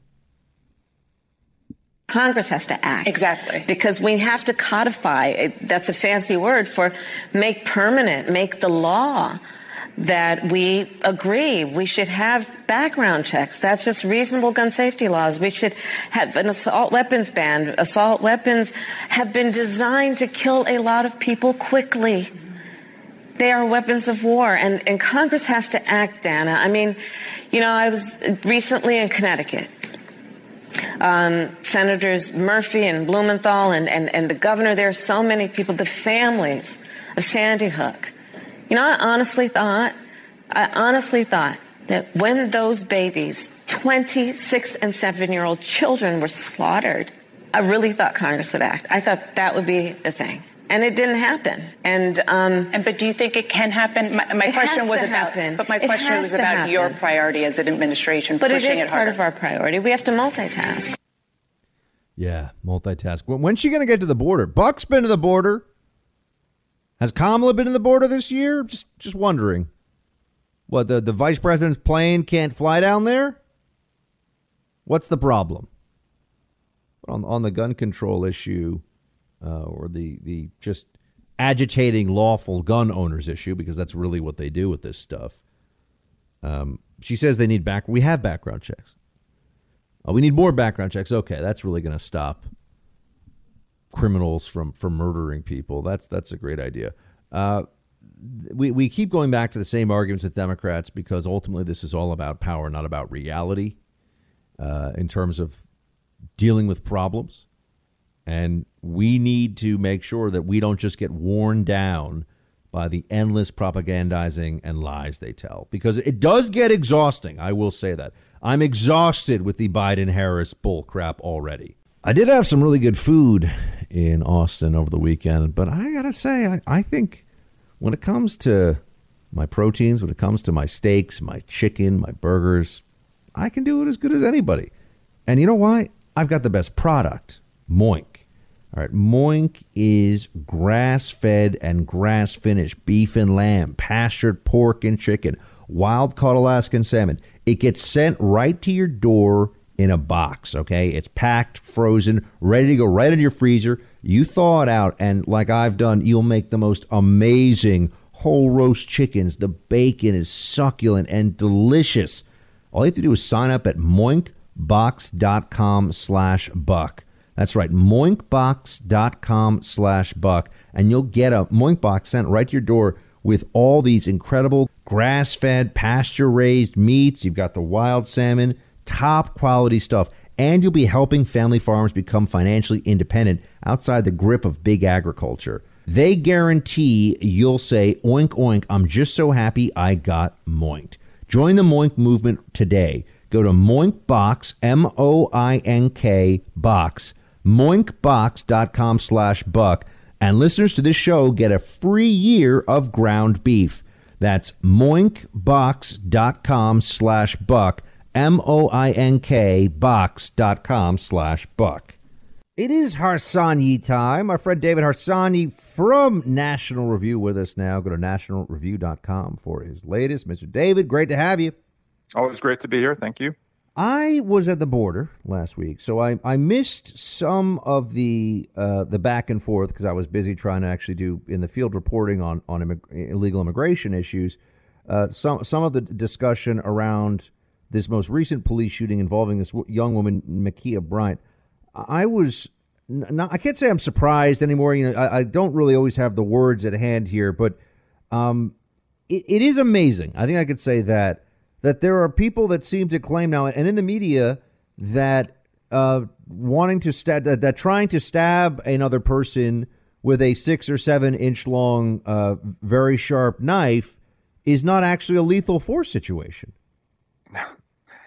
Well, what I think happened was that the timing of that shooting worked perfectly for them for their political needs, and then when they, you know, more information came out, it was obvious that it was a justified shooting. And but then they were sort of boxed into a corner and they had to defend it. At least some people. Then other people i think are just insane. But you know you have someone who that cop from all the evidence we have or, or see saved a, another young girl's life and i'm not sure you know the things that people say now you, you, know, you need to talk him down you need to shoot him in the leg you know i was surprised they didn't say like shoot the knife out of her hand I mean, people live in a fantasy world once you draw a gun in a situation like that, and you you you know cops have to shoot to kill. There's no other you know cops don't shoot for your foot, as far as I know, and. um so I don't know, you know. Well, it's, it just, just a, a, couple things on that. I mean, because this is this came up, and Congresswoman Bass, for example, went on the Sunday one of the Sunday shows and said,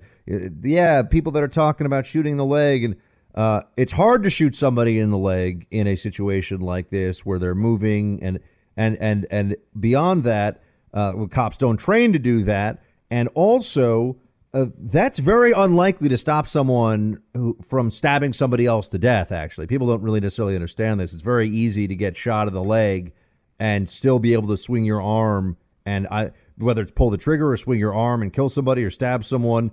So it's just people say these things out loud, David, and I and I think it's important we understand that it, it comes largely from ignorance. I mean, these are these are actually stupid things to say. It's not like this is an, an opinion that's intelligent that should be taken seriously, but some of those who hold these opinions are either in positions of public uh, trust and power or supposed to be informing the public? And that's what's so troubling to me. Yeah, I mean, people just take this, you know, perfunctory anti-cop position because it's a cop shooting, shooting someone of color. You know, automatically we know who's guilty and who's innocent. I mean, it's just it's just not how it works in the real world. These things go down, with, you know, in, in seconds, and cops have to make choices. Now, sometimes cops are bad people, but mo- most often I just don't buy that they're going around looking to shoot young, you know, black teen, you know, teenagers. It's just it's just an outrageous remark. And you saw what LeBron did. He put a picture up of, of the cop and said, "You're next" or whatever.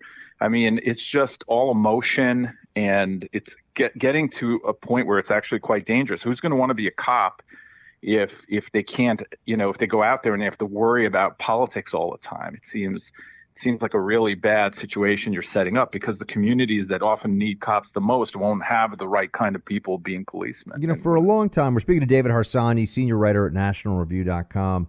David, for, for a long time, I feel like conservatives have been saying, you know, the, the woke sports stuff has, ever since Kaepernick, it's just been more in your face and getting worse all the time. But we say, okay, you know, well, I'm not going to watch this or I'm not going to watch that. Now, I have to say, uh, just to be, as always, honest with my audience, I don't really watch professional sports anymore, and I haven't for years now. I used to watch football. Before that, I used to watch basketball, but I, I basically just I opt out. I, I don't care. I think it's a waste. I'm seeing though with with this with this LeBron tweet, and and it's a lot. It's cumulative, but but I feel like people now have just they've really had enough. Actually, that that's especially you know LeBron James, a billionaire who runs around talking about how cops just want to murder unarmed black men for no reason, and and uses a platform to really say stupid and harmful things, and and just show such a lack of gratitude, not just for law enforcement, but for the country that's allowed him to become this global, you know, unbelievably wealthy superstar. I th- I think people have actually had enough, and I'm wondering if you see that too, or if I'm too optimistic. No, I see that, and I definitely see it with myself even. And I'm I'm a big fan of professional sports. I worked as a you know I was in sport sports writer for years before I got into pol- political writing, and I um am I'm having a hard time with it. I'm not even really a boycotting type. I don't really do that, but uh, it's it's quite difficult. Now with the NBA, I'm a Knicks fan, so it's like like I've been paying that much attention until recently anyway. So it's been easy. So I've never really had to make those kind of choices. But with baseball, for instance, what went on with the All Star game, um, you know, being moved from Atlanta to Denver, things like that, it's getting more and more difficult for me to watch watch the you know this. And um, yeah, I mean, I, LeBron, he has great physical attributes. I'm sure he worked his ass off. I'm sorry to get to where he is. I don't know if I could say that, but he definitely uh, is not a smart man, and there's no reason for us to listen to him when it comes to these kind of situations. In fact, he is sort of creating a, a, you know he has how many 15 million followers on twitter or something i mean he's creating and fueling more anger where where in the situation in columbus for instance where there shouldn't have been any and it's a da- he's you know he's peddling dangerous myths and that you know it wouldn't be surprising at all i mean i just if if somebody decided to to be you know to take violent action against that cop in response to that lebron james tweet let's say nobody would be like, oh my gosh, that, how could that happen, right? I mean, you're saying you're next. You're one of the most prominent um, black celebrities and and influencers in the world, and you're basically telling your followers like, we're coming for you. Uh, you know, it's it's not that far from incitement, and I mean, I think you know, I think LeBron James is. I think he's a shameful moron, and I think people should understand that he's a he's good at basketball. He is not good at thinking about important policy issues and and you know enough is enough like we've i think we've actually reached the point where i, I don't need to hear from any semi-literate spoiled brat athlete who has a social position that they want to flaunt on social media they can do it they have a right to do it i have a right to call them morons and not actually pay attention to anything they do Right. Or coaches like Steve Kerr or owners, uh, I mean, commissioners like the baseball commissioner. I mean, who cares what you have to say about some local. Oh, yeah, Pop- Popovich is horrible, for yeah. example. He's pathetic right. on this stuff. Oh yeah, he's he just sounds like a commie. It's ridiculous. I mean, he makes tons of money coaching basketball. But anyway, you know, I mean, so all these guys, I don't really need to hear from them. Typically, I would just ignore them. But now, you know they're moving all-star games for for you know they're they're, they're costing people jobs over mythology right a left-wing mythology and they're writing letters that sound like something a you know some freshman would write in college it's just it's just aggravating and it makes it very difficult to watch you know wa- want to participate and, and and and pay their salaries we're speaking so to David Harsanyi, a senior writer at National Review. And, you know, David, I, I also think that people are seeing more and more now. We're, we're almost at this 100 days. I know Biden's got his speech on, on Wednesday. Uh, this is just the uh, this is the, uh, the the ideology and the approach of the Obama administration through the the feckless uh, sub mediocrity Joe Biden. That's really all we're getting. Yeah, I mean, it's actually sort of, uh, you know, the same. The same issues are, are important to him, it seems, but also that they're just revved up further to the left than they were. It's the same kind of straw man, the same kind of, um, you know, same kind of string of opponents, the same kind pretend bipartisanship efforts that never really happen. And uh, and you know, I think that the conservatives are are more in tune with this. I think when Obama became president, there was some goodwill there. I don't think that goodwill exists really anymore, and it shouldn't. So, yeah, I mean, I think this is going to be. Yeah, you never know what happens in the world. There are events pop up and things change, but so far I think he's been he's re- been really mediocre, and he had a chance actually to bring people together. I know that that never really happens, but he didn't really try to take it at all. Uh, David, uh, we're speaking to David Harsanyi of NationalReview.com. David, uh, you're up on this on this John Kerry story, which you know I, I just I think John Kerry is actually the perfect climate change ambassador. Just a a snob who you know achieved his money through marrying two very rich ladies, by the way, whose money came from their ex husbands. Uh, you know, a, a snob who flies around on private jets to go to conferences to talk about how to unnecessarily tax and make less poor and more miserable the rest of the world so that they think they're saving the planet from this imaginary catastrophe. Uh, but there was something else that John Kerry did recently. It has to do with, with Israel and Iran. Bring everybody up to speed.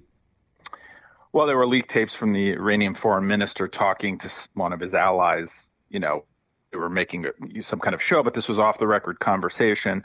And he, and among many other things that he said, he said that John Kerry had told him about at least, that's a quote, 200 covert Israeli oper- operations in Syria that had happened. Now, th- if you think about this for a second, we have Iran is a, a is a terror state. It, it is its Revolutionary Guard is considered a terrorist organization, and um, we're trying to make a deal with them to, to not have nuclear weapons supposedly. But John Israel's our ally. Now you could be critical of Israel, whatever. It's a longtime ally, and John Kerry is telling the terror state the covert operations of our ally in Syria. Syrians just fired a rocket into Israel the other day, tried to hit their nuclear facility. So that is, I think, unprecedented. I can't think of something like that ever have hap- happening. And the New York Times mentioned it on paragraph like 26 in their story, and the Washington Post didn't even mention it in the story about this. So, um, yeah, you're right about John Kerry. He's perfect to be a climate ambassador. And the the climate change stuff. Did you see the that that uh, uh, the Biden, the only guy wearing a mask on this? all these other world leaders, Biden's wearing a mask. I, I don't want I, I refuse to take seriously any person anymore who says wearing a mask is not political. It has been explicitly political for Democrats really for a year now.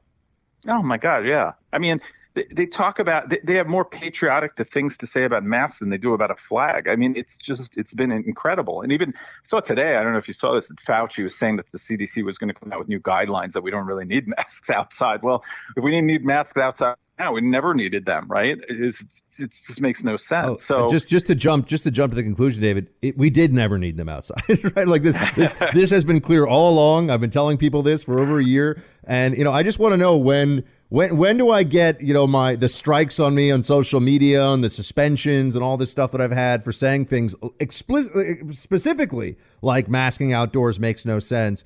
You know, it, it was all just suppression in support of the narrative, and and I just believe that they were able to mix together anti-Trumpism with Fauciism in this way that we're just now be people are just beginning to wake up to the full extent of it. You saw that MIT study where it said, you know, it doesn't matter if you're six feet away from someone or 60 if you're inside, or if you wear a mask, it doesn't make a difference. Yep. So, um, you know, they used this science to basically suppress religious freedom, the, the ability to gather, to make political political uh, marches or or whatever. Well, some political marches, others were allowed. And really, there was no real good science to back it up. Now, you can maybe forgive it in the beginning when they don't know what's going on, but uh, after a while, it was pretty clear to a lot of people what was going on, including yourself.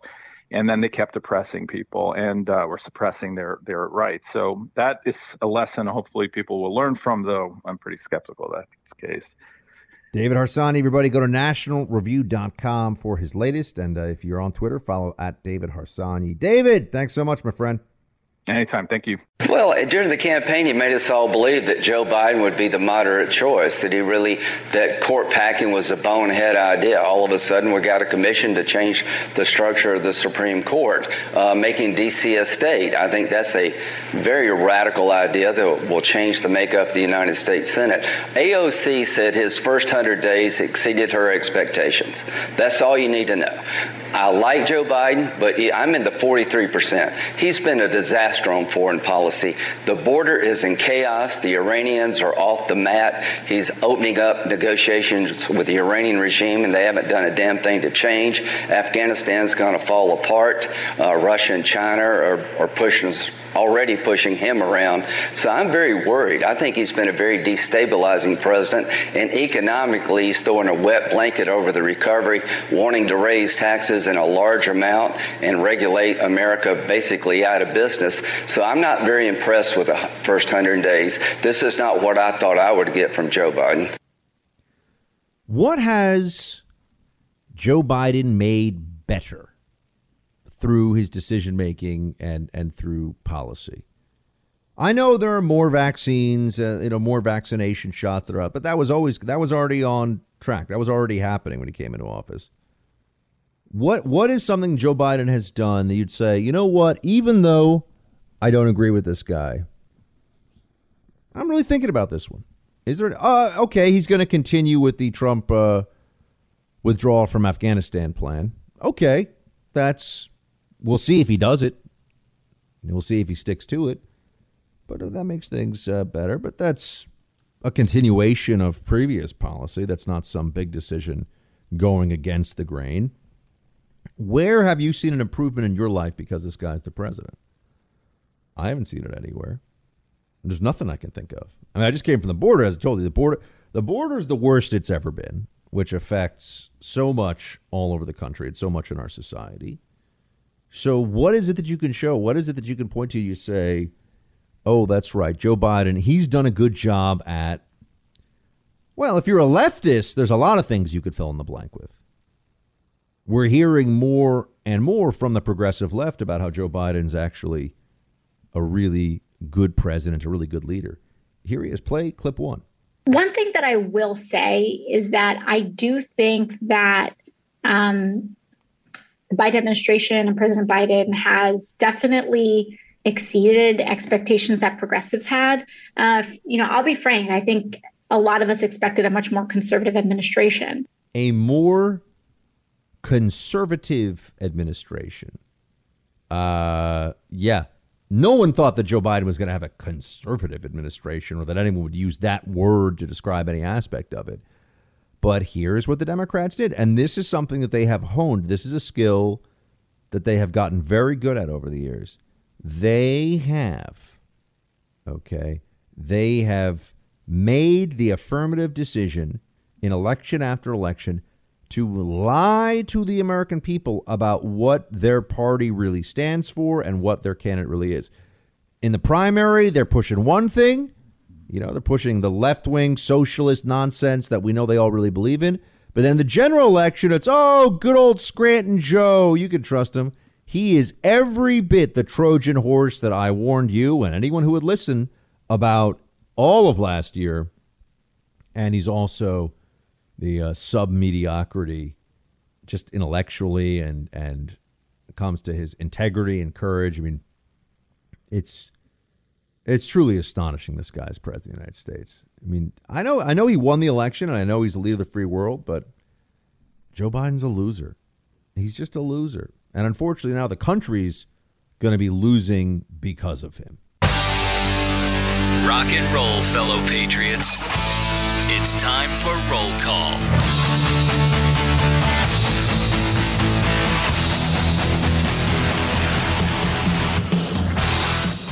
Wow, wow, wow. Wow, wow, wow, wow. Wow, wow, wow. Producer Mark, buddy, how much did you miss your favorite radio host? I know I was away from you for days. For days. Did our did, did our buddy Rob Smith uh, take care of everything? Everything okay? When did you become my favorite radio host? Wow. wow. Harsh. Sorry, Way I, harsh. I haven't insulted you on the air in a few days. Yeah, you know, probably there's some guy, you know, the you know, blah blah blah blah, the madman on WKTRSV TV Sports Network. You know, there's probably some. Who is actually the best sports broadcaster? Would you say? Best sports broadcaster Radio. or radio, Radio. host? Uh, my favorite. I don't know if he's the best. No, I'm the best radio host. Period. Who's the best sports radio broadcaster? Uh, my favorite is what I will throw out there, and that is uh, Craig Carton. And a lot of people may have a problem with that because he is technically a convicted felon. I don't know if you've ever heard of this. No. Um, he was uh, number was one. he the one who was um, biting the ladies uh, on the behind? No, no, no, nothing. Uh, no violent crime. No anything like that. Oh no, He- that was Marv Albert, right? I don't think that was Marv Albert. I think he um, Marv Albert's the one who was cross dressing. I thought he bit the the lady on Maybe the he um, did. on the behind. Uh, uh, maybe he did. I don't know. Okay, know. sorry. Go ahead. But uh, Craig Carton was a, uh very popular morning show host on WFAN in New York, uh, and then got involved. Uh, basically, he had a gambling addiction, and he used other people's money to gamble with for when he was supposed to be using it for another business. And uh, Oh. he went to jail for a year. WFAN rehired him recently, and uh, I mean, he he, he uh, is a host that bothered. He's like you know how Howard Stern. He you either love him or hate him. Mm. Carton is very similar to that, and I, I've always, he, you know, when I was a kid, I really liked him, and I still like him to this day. All right, fair enough. There we go. Well, apparently you're you're you're still okay. You know, you didn't get uh, no one no one kidnapped my producer Mark. Nothing. I don't have to go all Liam Neeson from Taken to go track him down and save his save his butt. You know, so you're okay. I'm glad I could leave you a couple of days. You didn't burn the house down. Well, Mrs. Mark was obviously watching over you, Yes. so that's good. Well, we you didn't trust get Mrs. Mark. kidnapped. That's the most important part. Yeah, I was down there at the border, and we did have, uh, you know, we did have some uh, some cartel gunfire in the background, which was pretty, pretty uh, good reminder of how uh, you go to that Mexico side of the border, and uh, it is rough stuff happening there. Not a lot of pe- people don't even realize they tried last year in the probably the wealthiest and most secure neighborhood of Mexico City, which is the capital. The cartel tried a an ambush to kill the chief of of police of Mexico City. Like that. Ha- I mean, if something like that happened in an American city, we would com- we would be all so outraged. uh, Rightly so. We would be completely freaked out. Happened in Mexico. People don't even know about it. So I don't know. But you know, there are all these resorts that people say are all inclusive there that are really great. So you know, I might go check it out at some point. I love an all-inclusive resort in the Caribbean. There, ama- you've never been to one?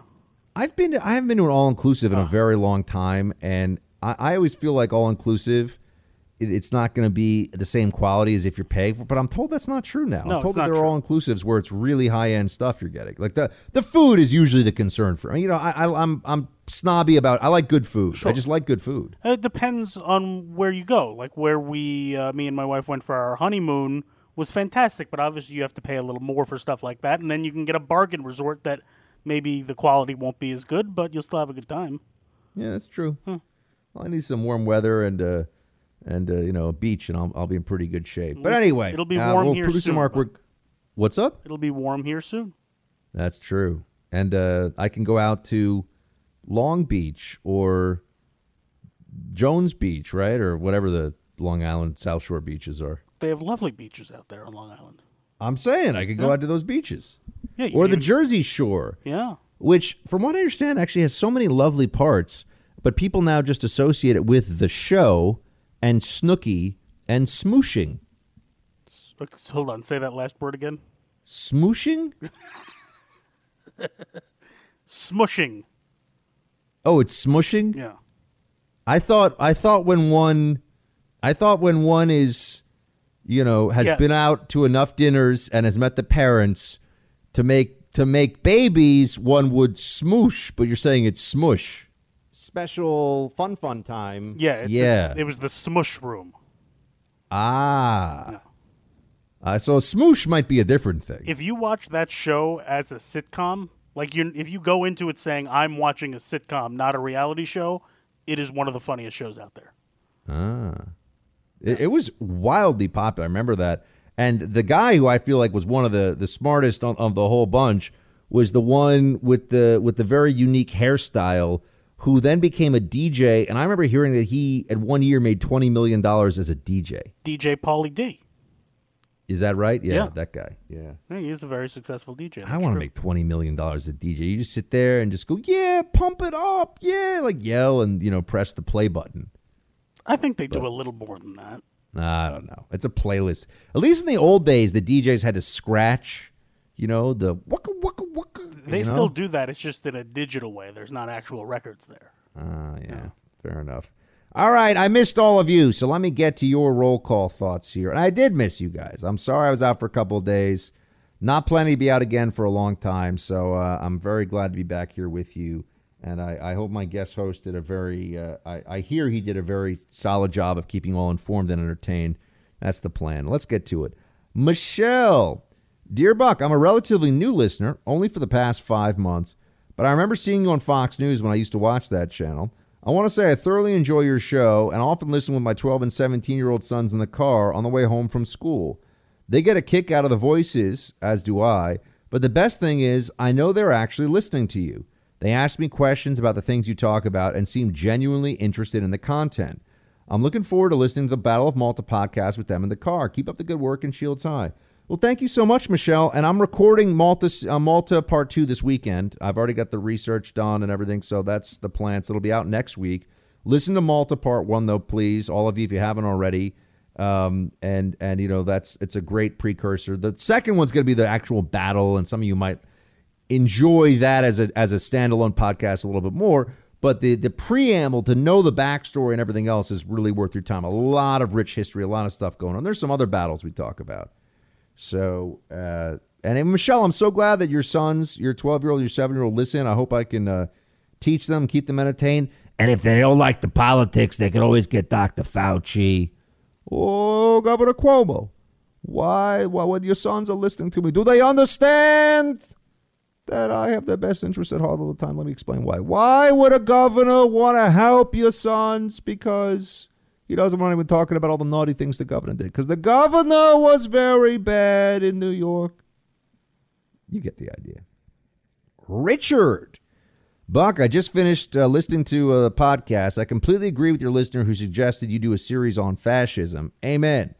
I agree with your assessment that DeSantis and Pompeo would be a formidable ticket for the Republicans in 2024. I was mulling that combination a couple of weeks ago. Two Ivy Leaguers who don't act like it. I hope that Trump does not run in 2024. I will not vote for him in a primary. Most of my family and conservative friends have similar thoughts.